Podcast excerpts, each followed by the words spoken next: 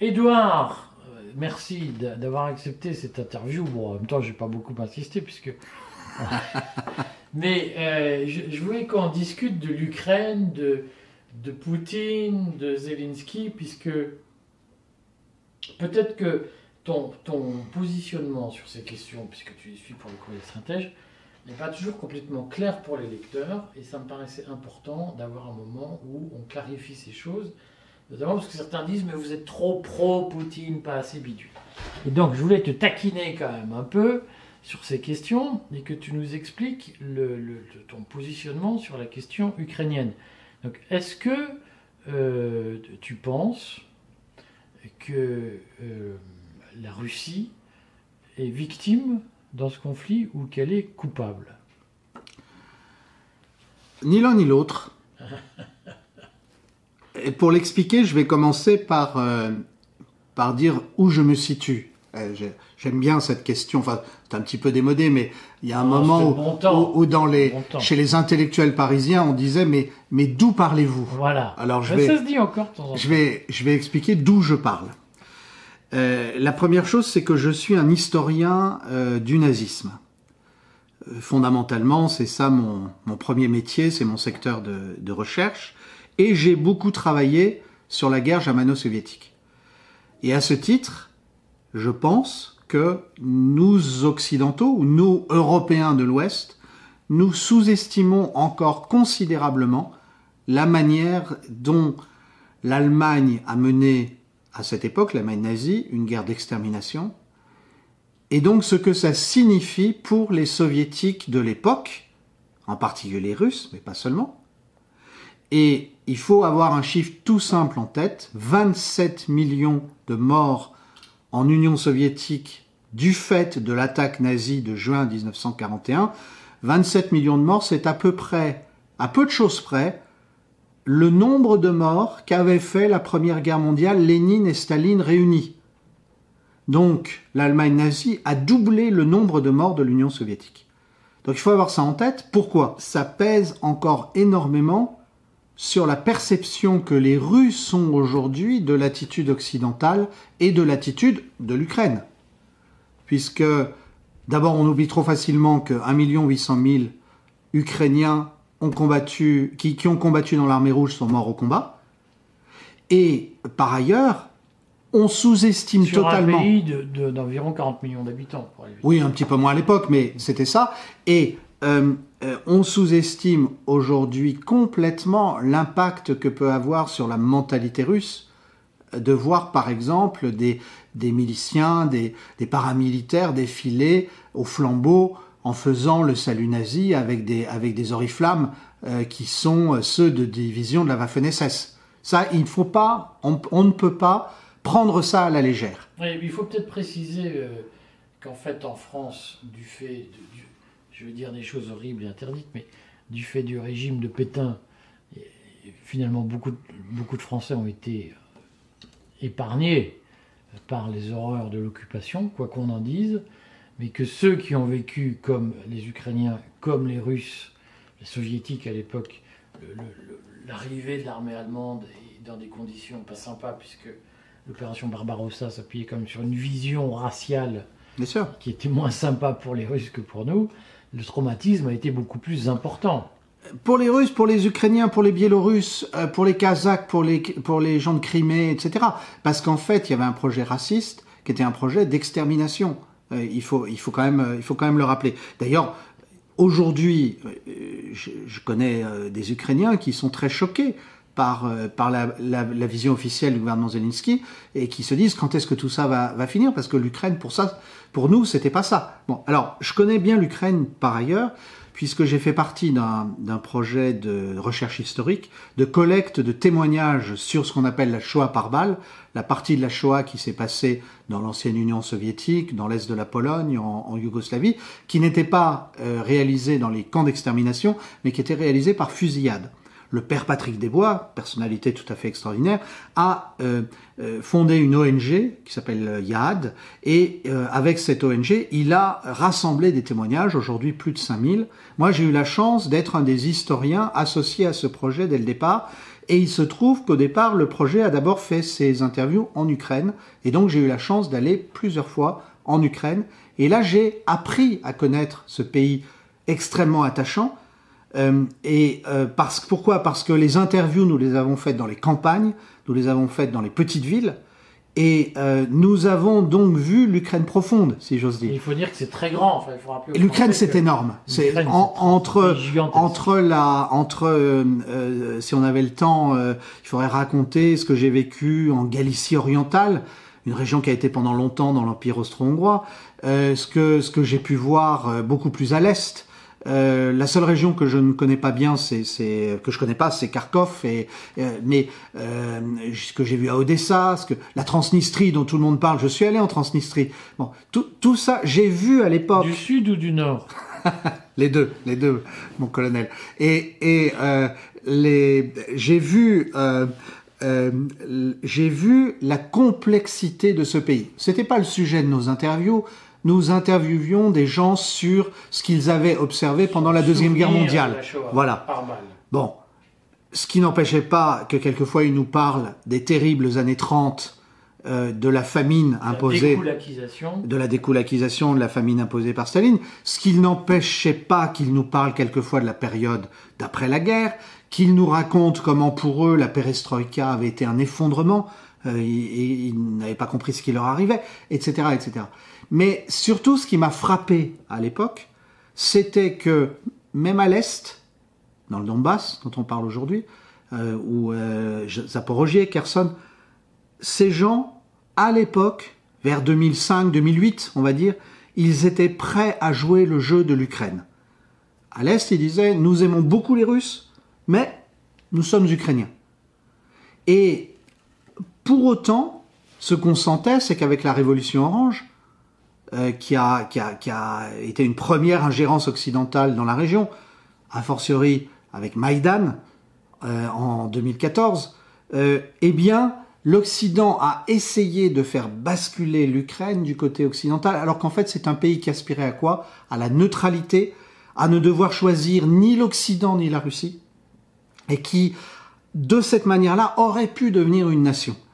Et dès cette époque, je, je sentais qu'il y avait quelque chose de forcé dans la volonté occidentale de faire basculer toute l'Ukraine.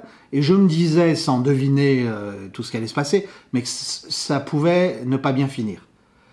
Et aujourd'hui, quand j'ai gardé, quand j'ai gardé des contacts, les gens à qui je parle, quand ils sont de l'est de l'Ukraine, les mêmes qui me disaient « on est prêt à jouer le jeu de l'Ukraine » il y a quinze ans, aujourd'hui ils me disent « on préfère la Russie » parce qu'au moins ça sera clair. Bon. Donc je, je donne ces deux éléments, c'est-à-dire l'arrière-plan de la Deuxième Guerre mondiale et d'autre part ce que j'ai vu de la société ukrainienne, que surtout il aurait fallu laisser en paix pour faire comprendre que j'ai un regard effectivement très distancié par rapport à nos médias, à nos experts, à nos politiques, qui tout de suite se sont empressés de dire euh, la Russie est, est à l'origine de tout le mal qui se passe, et cetera. Franchement, lisons le fameux texte de Brzezinski, Le Grand Échiquier de mille neuf cent quatre-vingt-dix-sept, dans lequel il annonçait que le projet américain, c'était de faire basculer l'Ukraine du côté occidental pour éviter qu'il y ait un empire russe. Bon, ensuite, j'ai pas à prendre parti. Moi, je suis français. Je, je pense que la France devrait avoir une position de neutralité absolue dans ce conflit. Elle n'a pas à prendre parti pour la Russie, elle n'a pas à prendre parti pour l'Ukraine, elle a à servir de médiateur. C'est ça. Et elle aurait à modérer l'Union européenne. Vo voilà ma position oui, profonde sur le en sujet. En fait, tu en dis plus que tu ne crois. Tu dis, il y a l'Occident et la Russie. C'est quoi l'Occident? Pourquoi la Russie ne fait pas partie de l'Occident? Alors, l'Occident, c'est une, c'est une réalité euh, euh, effectivement historique. Euh, c'est l'Europe de l'Ouest, l'Europe catholique, puis l'Europe catholique et protestante, donc pas l'Europe orthodoxe, et qui a, de, qui a essaimé euh, en Amérique du Nord, et, et aussi en Océanie euh, avec l'Australie. Donc l'Occident, je pense que c'est une certaine conception de la liberté, de l'état de droit, de la démocratie, indéniablement, mais tout ça maturé pendant des siècles. Je ne pense pas que l'Europe soit équivalente de l'Occident, c'est-à-dire qu'il y a une partie de l'Europe qui appartient à l'Occident, mais pour moi, et ça c'est aussi Euh, d'où parlez-vous? Eh bien, je vais dire d'où je parle. Euh, pour moi, il n'y a pas d'Europe sans la Russie.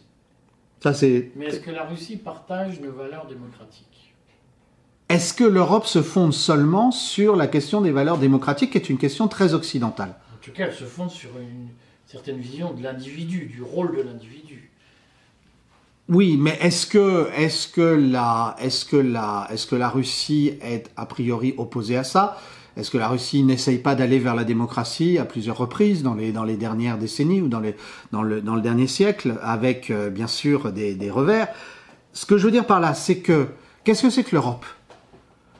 euh, L'Europe, c'est une invention spécifique, avec le cardinal de Richelieu et quelques autres au milieu du dix-septième siècle. C'est une invention spécifique. Euh, à partir du moment où il n'y avait plus d'unité de, de l'Église, de la, ce qu'on appelait la chrétienté, il y avait des catholiques, des protestants, l'Europe, ça a été un moyen de faire vivre ensemble des gens qui avaient des croyances religieuses différentes, euh, étaient tous chrétiens, mais les croyances étaient nuancées. La Russie a fait partie de cet ordre. Euh, ce sont des architectes italiens qui ont construit le Kremlin, par exemple. Et à partir du dix-septième, dix-huitième siècle, la Russie veut faire partie de ce qu'on appelle le concert des nations, l'équilibre des puissances européennes. Et je, je pense que cette appartenance de la Russie à l'Europe est absolument essentielle, ne serait-ce que parce que, euh, même si, même si la Russie a été éjectée de la Première Guerre mondiale en mille neuf cent dix-sept, la France n'aurait jamais tenu dans la Première Guerre mondiale sans l'allié russe, sans le front de l'Est. Et ensuite, on revient à la question que je traitais tout à l'heure. J'ai beaucoup d'admiration et d'amitié pour nos amis britanniques, américains. D'ailleurs, euh, moi, si on me demandait si j'étais pas né français, j'aurais été un conservateur britannique. Mon, mon, mon grand modèle, c'est Benjamin, c'est Benjamin Disraeli. Euh, c'est ça euh, ma référence politique. Mais il n'empêche que, quoi qu'on pense, même si on admire Churchill, ceux qui ont abattu le nazisme, ce sont les soviétiques. C'est pas les, c'est pas les bombardements systématiques de Dresde ou autres qui, qui auraient fait plier le régime nazi. Ce sont les treize millions de soldats soviétiques qui ont donné leur vie. Donc pour moi, c'est une composante absolument essentielle. C'est eux qui ont pris Berlin. C'est eux qui, c'est eux qui ont pris Berlin, mais c'est eux qui ont cassé la machine militaire, la Wehrmacht. C'était quand même, c'était quand même un des plus redoutables outils militaires dans l'histoire. C'est eux qui l'ont cassé. Donc on ne peut pas faire comme si Euh, la Russie et les anciens pays euh, de, de l'Union soviétique ne faisaient pas partie euh, de, de, de, de l'Europe. D'ailleurs, le général de Gaulle parlait de l'Europe de l'Atlantique à l'Oural. C'était une réalité oui, mais historique. Le... Oui, mais c'est tout le problème, Édouard. C'est que dans l'Europe de l'Atlantique à l'Oural, il se trouve que l'Oural définit une petite portion du territoire russe, russo-soviétique. Avec la capitale Moscou et avec, avec Saint-Pétersbourg qui est l'ouverture sur l'Europe. Mais que fait-on de Vladivostok? Que la Russie ne soit pas seulement européenne, c'est vrai. C'est tout le problème. Mais en revanche, il n'y a pas d'Europe sans une participation russe. Et franchement, il y a une, il y a une continuité géographique avec la Russie qui n'existe pas dans le cas des États-Unis. Euh, les États-Unis sont de l'autre côté de l'Atlantique. C'est tout l'enjeu de... de... de, de l'ensemble eurasien dont parle notamment euh, Medvedev, mais qui inspire oui, alors, la, pensée, la pensée russe d'aujourd'hui. C'est là, c'est là que je voudrais qu'on ait une position française. Les Russes, qu'ils aient, euh, qu'ils soient, soient un Janus qui regarde vers l'Asie et vers l'Europe, mais ne les empêchons pas de regarder vers l'Europe. Euh, En août deux mille vingt et un, j'ai eu la chance d'avoir une discussion assez euh, euh, prolongée avec l'ancien chancelier allemand Schröder. Et Schröder m'a dit quelque chose qui m'a beaucoup frappé. Il m'a dit « Les dirigeants européens ne se rendent pas compte que Poutine, c'est peut-être le dernier dirigeant russe qui tient autant à l'Europe. Or, tout est fait pour le repousser. » Et j'ai trouvé ça très intéressant. Euh, Schröder ajoutant « La jeune génération ne pardonne pas Euh, à l'Europe, et en l'occurrence à l'Union européenne, d'avoir été aussi méprisante après mille neuf cent quatre-vingt-dix. Voilà. Et, et donc il me disait c'est tellement dommage. Alors c'était avant le conflit, c'était avant le, et, et, mais ça c'est d'autant plus vrai après. Il me disait c'est tellement dommage qu'il y ait cette attitude de rejet systématique vis-à-vis de Poutine, alors que c'est sans doute celui qui veut le plus signer un accord avec l'Europe. Une fois qu'on a dit tout ça, euh, effectivement, je pense que la position sur le conflit euh, ukrainien doit être une position de neutralité. On n'a pas à prendre parti, on n'a pas à être pro-ukrainien ou pro-russe. Euh, on doit regarder les choses telles qu'elles se déroulent. Ensuite, il est vrai que ce qui est difficile dans le débat médiatique actuel, c'est que dès qu'on ne reproduit pas les communiqués de guerre ukrainiens, Euh, vraisemblablement euh, rédigé euh, par le M I six, euh, euh, on, on, on est accusé de reproduire les communiqués de guerre russes euh, et on est, on est accusé d'être poutinien. Euh, moi, ce que, si je repars de tout ce que je disais, euh, ce, qui, ce, qui, ce qui me frappe, euh, c'est que cette guerre euh, entre la Russie et l'Ukraine n'était pas du tout inéluctable. Il y a eu, bien sûr, Maïdan. Alors, l'Ukraine est compliquée, c'est un pays où il y a beaucoup de corruption, il y a des clans d'oligarques, et cetera. Admettons même que Maïdan, c'était un changement de pouvoir dans des conditions euh, assez, assez curieuses, mais euh, il y a un nouveau président, Poroshenko. Bon. Ensuite, il y avait les accords de Minsk. Mais contrairement à ce qu'on dit, les accords de Minsk, la France n'a jamais fait ce qu'il fallait pour les faire alors respecter, que alors que nous en étions garants. Pour les faire respecter par l'Ukraine. L'Allemagne non plus, d'ailleurs. Parce que Madame Merkel, aujourd'hui, se donne le beau rôle en disant « Moi, j'étais plutôt modérée. D'ailleurs, j'avais raison. Regardez, ça, ça évitait la guerre, et cetera » Mais la vérité, c'est que la politique allemande de cette époque, elle était fondée sur un équilibre des forces. Madame Merkel, qui était plutôt russophobe, et Gerhard Schröder, ancien chancelier, qui, par sa position au conseil d'administration de Gazprom et dans d'autres conseils d'administration, faisait que l'Allemagne ne basculait pas dans l'hostilité à la Russie. Mais Madame Merkel n'a jamais rien fait pour se mettre d'accord avec François Hollande puis avec Emmanuel Macron et pour dire « Nous devons empêcher le gouvernement ukrainien de mener une guerre permanente contre les populations du Donbass. Nous devons les obliger à respecter les accords. » Et d'ailleurs, à l'inverse en Russie aujourd'hui, il y a des gens qui disent « Mais pourquoi Vladimir Poutine a-t-il attendu sept ans, huit ans ?»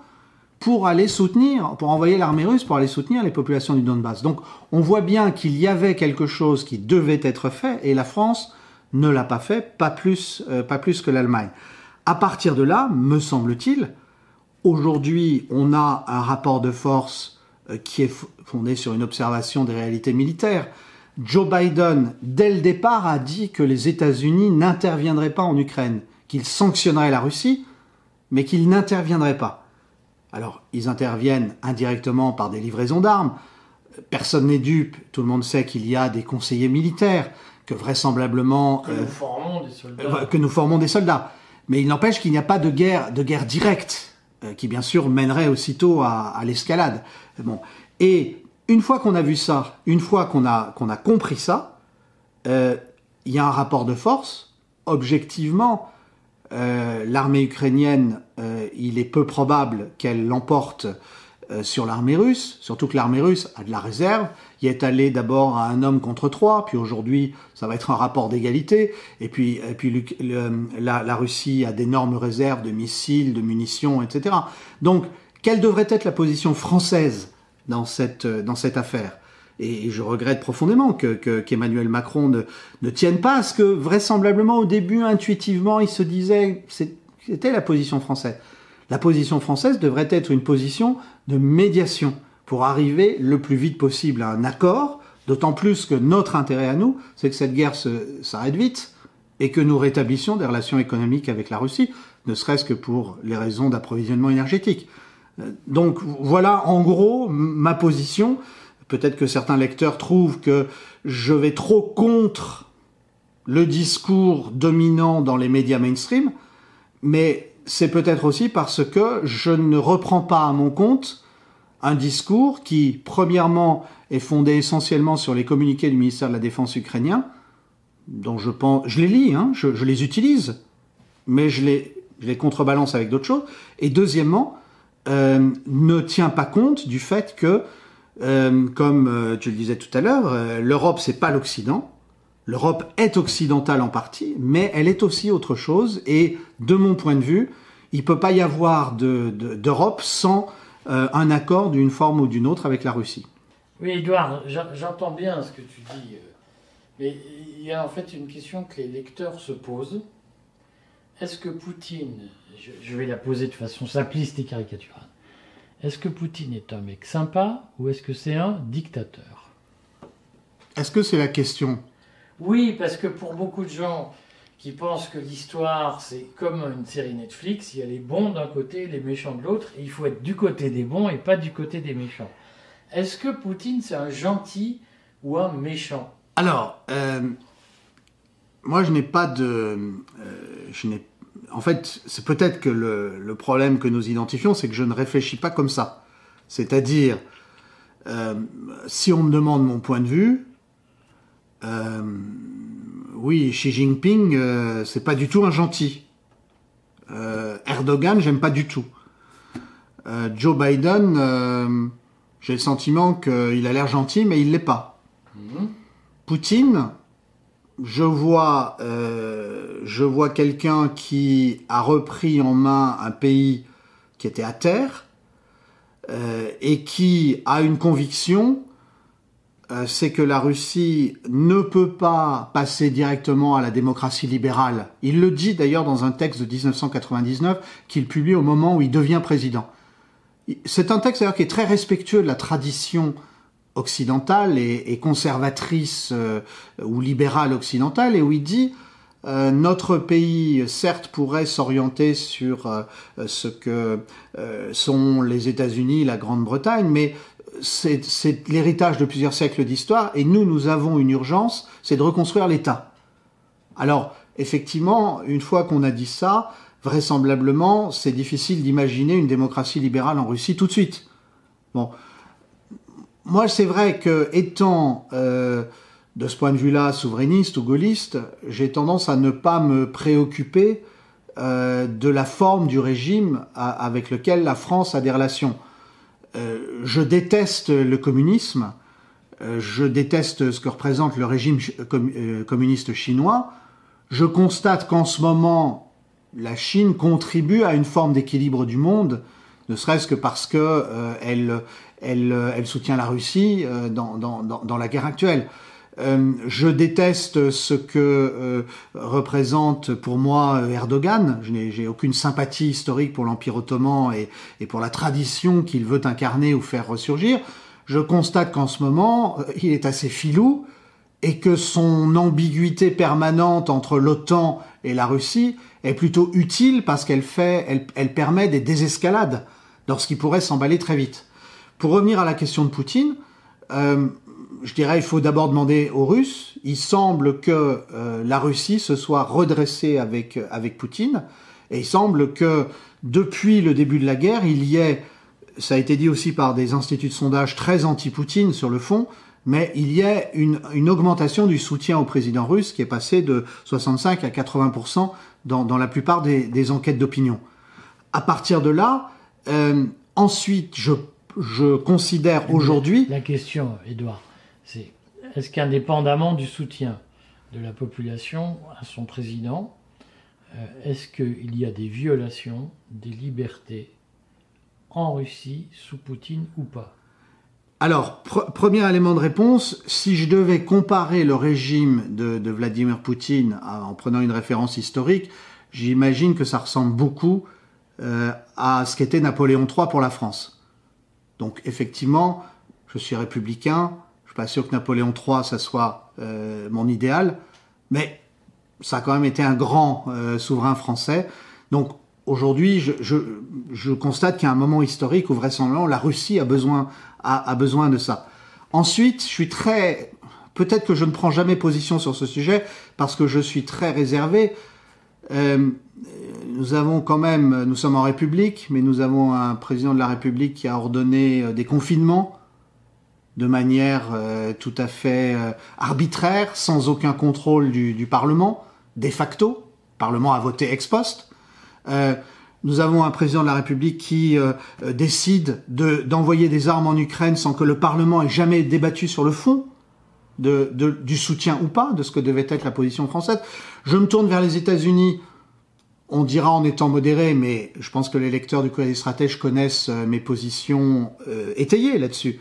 Je pense que l'élection présidentielle de deux mille vingt euh, n'a pas fait euh, l'objet d'un décompte honnête des voix. Donc, je suis effectivement assez sceptique lorsque je vois qu'on fait des reproches à la Russie, quoi qu'il y ait à lui reprocher, euh, et qu'on oublie de balayer devant notre porte. Et si je réfléchis en termes d'équilibre des puissances, euh, de facto, euh, je considère aujourd'hui, euh, alors peut-être que ça, ça choquera euh, certains, certains lecteurs ou certains auditeurs, euh, je considère aujourd'hui que les États-Unis jouent contre l'Europe, de facto. Euh, je veux dire, le, le, le fait de nous, de nous priver de bonnes relations économiques avec la Russie, ça va contre l'Europe, contre l'Allemagne, mais contre la France aussi. Et je considère que la Russie n'avait aucune intention, de mon point de vue, mauvaise vis-à-vis de la France ou vis-à-vis de l'Allemagne euh, avant de déclencher la guerre euh, en Ukraine. Voilà, voilà, mon, en fait, voilà ma position. Je continue à te taquiner. Tu es allé plus loin, puisque dans les colonnes du Courrier des Stratèges, tu as dit, tu as, eu, tu as commis un article disant, euh, en substance, Poutine incarne une forme d'idéal des conservateurs. Alors, euh, qu'est-ce que ça veut dire? je, je pense effectivement que euh, dans, le, dans le monde actuel, on va, je vais le formuler autrement, dans le monde actuel, euh, il y a euh, un affrontement fondamental entre ceux qui pensent que les frontières ne servent à rien, que euh, le, le marché peut euh, finalement euh, être confisqué par des grandes entreprises, par des intérêts euh, qui ne sont pas qui ne sont pas des intérêts économiques d'ailleurs, qui sont mmh. des intérêts euh, politiques, qui sont des intérêts transnationaux, qui sont des, des intérêts de la haute fonction publique internationale. Et en face, je, je vois effectivement que que la Russie, avec tous les défauts qu'elle a, elle défend l'idée d'une nation souveraine et des relations internationales comme fondées entre des nations souveraines. Et personnellement, je pense que la la meilleure protection Euh, pour l'économie de marché, euh, c'est euh, la souveraineté nationale qui, qui évite euh, les, les, les distorsions du marché par, par des facteurs non économiques. Donc, euh, effectivement, de ce point de vue-là, euh, je pense que si l'on si l'on défend une position d'équilibre, si l'on défend une position euh, conservatrice, euh, de ce point de vue-là... C'est quoi le conservatisme? Qu'on comprenne, parce que... C'est euh, le, le, le conservatisme, c'est d'abord l'idée que euh, l'État ne doit surtout pas intervenir dans tous les domaines, euh, et en particulier pas dans les domaines économiques, de manière très limitée dans les domaines sociaux. C'est le principe de subsidiarité. C'est le principe de, de subsidiarité. La doctrine sociale de l'Église. Par exemple. Le drame des éloignes. Voilà. Et c'est d'autre part l'idée que euh, les, les relations internationales sont fondées sur un équilibre des puissances. Et de ce point de vue-là, je pense qu'un conservateur se méfie de toutes les tentations impériales et il a tendance à plutôt euh, euh, mettre en avant euh, l'idée d'une, d'un, d'une, d'un équilibre entre les, les nations souveraines. D'ailleurs, Trump, de ce point de vue-là, était un conservateur, est un conservateur. Voilà. Donc c'est, c'est à ce titre-là que je, je n'ai, je n'ai pas de... J'ai pas d'objection, euh, effectivement, à, à, la, à la vision du monde de, de Vladimir Poutine.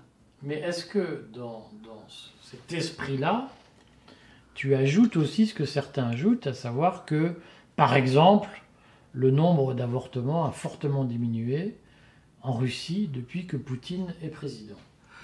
Alors, euh, c'est un point important à rappeler parce qu'il y a un ensemble de conservateurs américains qui, pour sauver l'idée que Poutine ne serait qu'une réincarnation euh, de l'Union soviétique, et donc pour, pour soutenir quand même Joe Biden, ce qui est paradoxal quand on est un conservateur américain, euh, disent le, les avortements n'ont pas baissé. Si, de fait, euh, les abor- le nombre d'avortements en Russie a été divisé par cinq.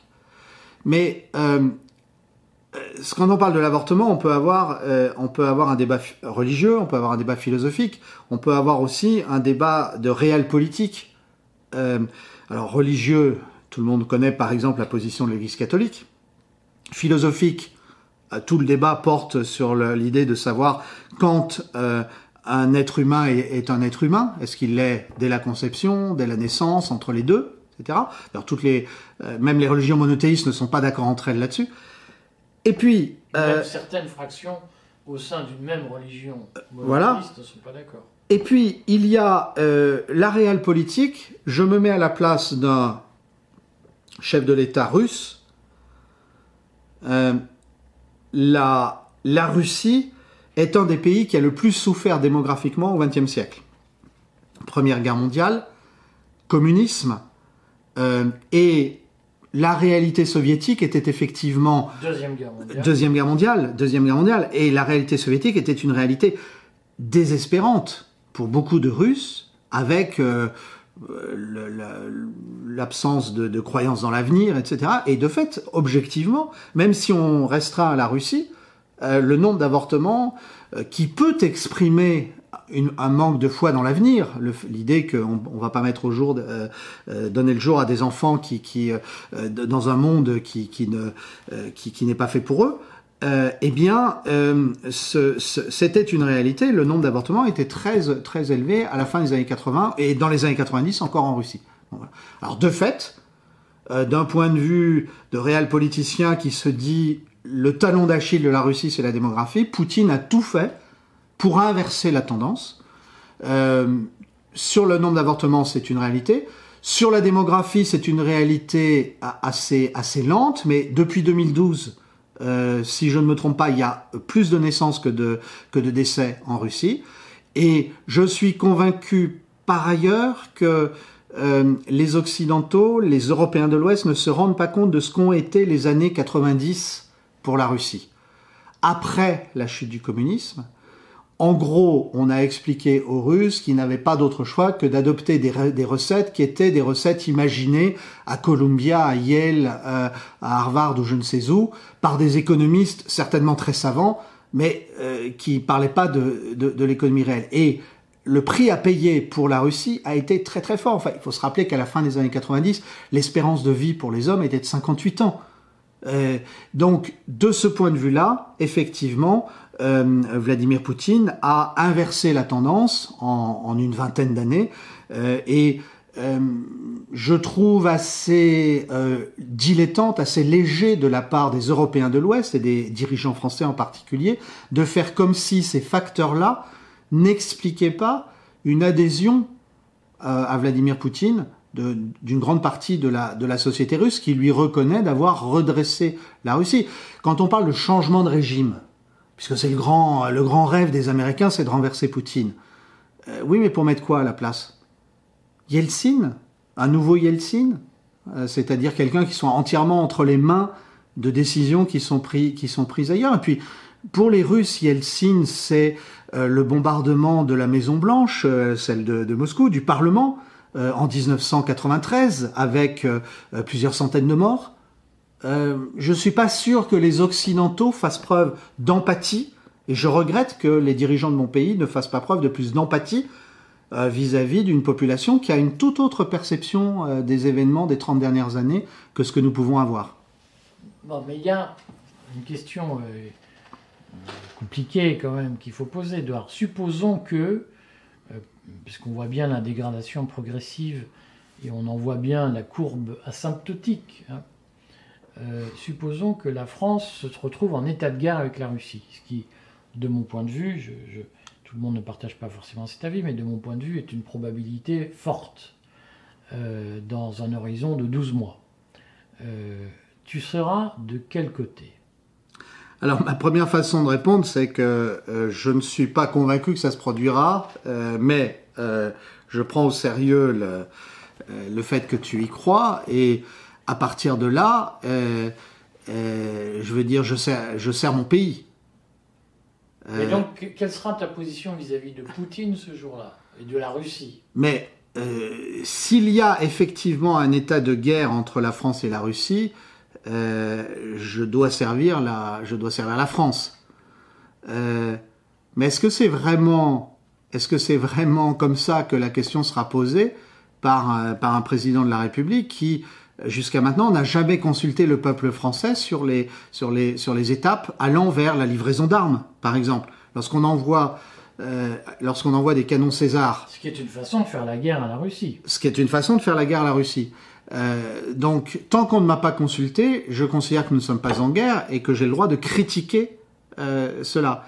Euh, si on déclare la guerre sans nous consulter. Et si l'on déclare la guerre sans nous consulter, ça sera un état de fait.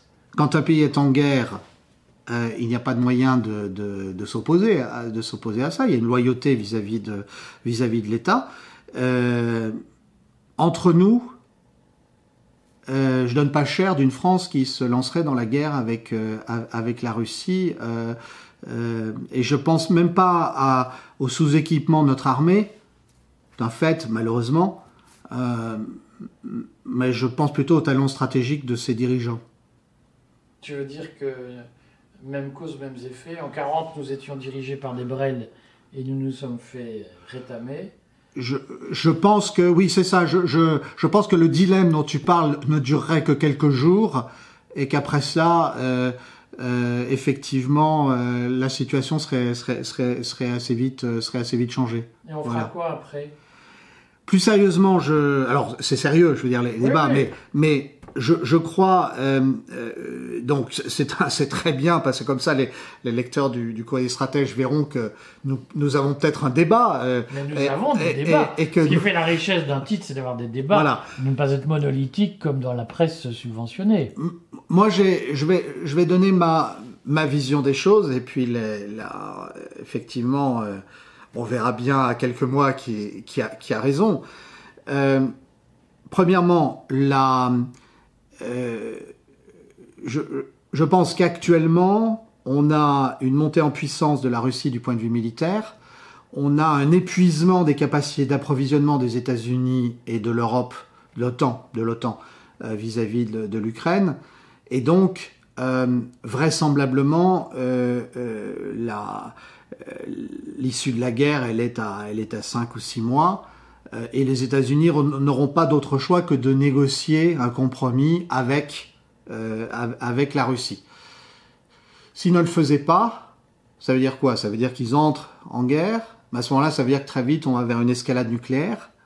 Euh, dans l'état actuel des choses, c'est un des points d'ailleurs que nous avons souligné dans le Courrier des Stratèges, dans l'état actuel des choses, il y a une profonde infériorité stratégique de l'Occident face à la Russie, de l'OTAN face à la Russie, qu'on aime ça ou pas, ben je veux dire, on n'a pas à prendre parti, mais de fait, les armes hypersoniques rendent euh, la Russie quasi invulnérable, euh, qu'on aime ça ou pas, donc c'est ce qui fait que moi-même, euh, j'ai tendance à penser que les États-Unis seront obligés au compromis. Mais je suis d'accord, et là je partage entièrement, nous écrivons les uns et les autres beaucoup là-dessus, je suis d'accord qu'il y a un aspect irrationnel, complet, euh, c'est le fait que euh, la, euh, la, les États-Unis et l'Occident, visiblement, ne, ne veulent pas du compromis, ne pensent pas qu'une guerre doit, doit se terminer le plus vite possible, puisqu'elle a permis de mesurer des rapports de force. Et de ce point de vue, c'est ce que nous appelons le fascisme gris ou autre, on a plutôt une tendance à la surenchère euh, et l'idée que bah, on va pousser le plus longtemps possible, on va armer l'Ukraine le plus longtemps possible, on espère que la Russie se cassera quand même la figure, euh, tout en constatant que euh, la majorité des pays du monde souhaiterait que la guerre s'arrête vite. Euh, Euh, et de ce point de vue-là, oui, il ne faut pas non plus exclure l'idée que euh, l'escalade puisse aller loin. Euh, mais du coup, du coup, est-ce que ça ne sera pas essentiellement un conflit entre les États-Unis et la Russie? euh, même, Alors, nous sommes membres de l'OTAN, mais nous serons des supplétifs dans ce, dans ce, dans ce conflit. Mais nous le sommes déjà. Nous le sommes déjà, de facto, de facto. Et, et l'Europe, l'Union européenne est soit, dans l'Union européenne, il y a soit les, les courroies de transmission comme Ursula von der Leyen, soit les, les supplétifs soumis comme euh, Olaf Scholz, euh, quand même. Quand même, l'industrie la, la, la, allemande se voit privée de son approvisionnement en énergie bon marché et, euh, et ne se révolte pas. Le chancelier allemand ne se révolte pas au nom de la, de la, de l'industrie allemande. Euh, effectivement, l'Europe, euh, au sens euh, basique du terme, est tombée bien bas. Selon toi, l'Europe va être disloquée par cette crise ukrainienne? Je pense que l'une des conséquences euh, inattendues et non visibles actuellement pour beaucoup, mais réelles de, et, et déjà discernables de, de la guerre d'Ukraine, c'est que euh, l'Union européenne euh, a, a peu de chances de, de survivre euh, telle qu'elle est actuellement. Euh, je, je suis très frappé par euh, le comportement des Polonais. Euh, les, les Polonais euh, qui s'appuient beaucoup sur les Américains, c'est d'ailleurs un lieu commun, une tarte à la crème des think tanks américains, de dire la vraie puissance amie des États-Unis, c'est la Pologne, c'est pas la France ou l'Allemagne, c'est la Pologne. Bon. Et ils sont poussés à la surenchère par les, par les Américains. Or, de facto, ils, euh, euh, ils créent euh, des situations absolument euh, intenables, avec la, ne serait-ce qu'avec l'Allemagne. Réclamer aujourd'hui mille trois cents milliards de, de, de réparations à l'Allemagne pour les, pour les dégâts de la, de la Deuxième Guerre mondiale, euh, on sait bien que c'est de la politique intérieure, on sait bien... Enfin, c'est quand même une sinistre farce dans la situation actuelle. Euh, il n'empêche que ça existe, euh, de facto. La Pologne ne se brouille pas seulement avec l'Allemagne, elle était dans ce qu'on appelle le groupe de Visegrad avec la République tchèque et avec euh, la Hongrie et la Slovaquie. De fait, aujourd'hui, ce groupe de Visegrad n'existe plus, et, alors qu'il était censé défendre les valeurs conservatrices face à Bruxelles. Et puis, euh, il va y avoir les facteurs mécaniques. Facteur mécanique, c'est est-ce que l'euro va, va supporter la, la crise, l'effondrement financier? C'est un sujet sur lequel, dans le courrier, nous, nous avertissons nos lecteurs d'être prudents et de, de, se, de se garantir contre d'éventuelles turbulences très fortes, voire un éclatement de la zone euro. Et puis la, la France, avec son, avec son déficit abyssal, avec ses promesses euh, et sans fin de dirigeants pour, pour essayer d'apaiser le climat social, et cetera. Oui, sauf que au moment décisif, quand l'Allemagne s'aperçoit euh, qu'elle est en, en dépression, que son industrie est en train d'être cassée par l'énergie chère et que euh, il suffira pas de fabriquer des armes euh, ou d'acheter des armes aux Américains euh, pour, pour s'en sortir, est-ce qu'elle va vouloir maintenir la zone euro, euh, et cetera. Euh, donc moi, je, je suis convaincu qu'il y a de très forts facteurs de dislocation et puis surtout... Euh, l'Union européenne, c'était la paix. Et à partir du moment où l'Union européenne ne défend plus la paix mais la guerre, puisque c'est le discours de Madame von der Leyen, c'est le discours de, de Joseph Borrell, je pense qu'une une entité, un ensemble, une nation, euh, euh, une union de nations ne peut pas, euh, ne peut pas renier sa raison d'être sans, euh, sans que ça se finisse très mal.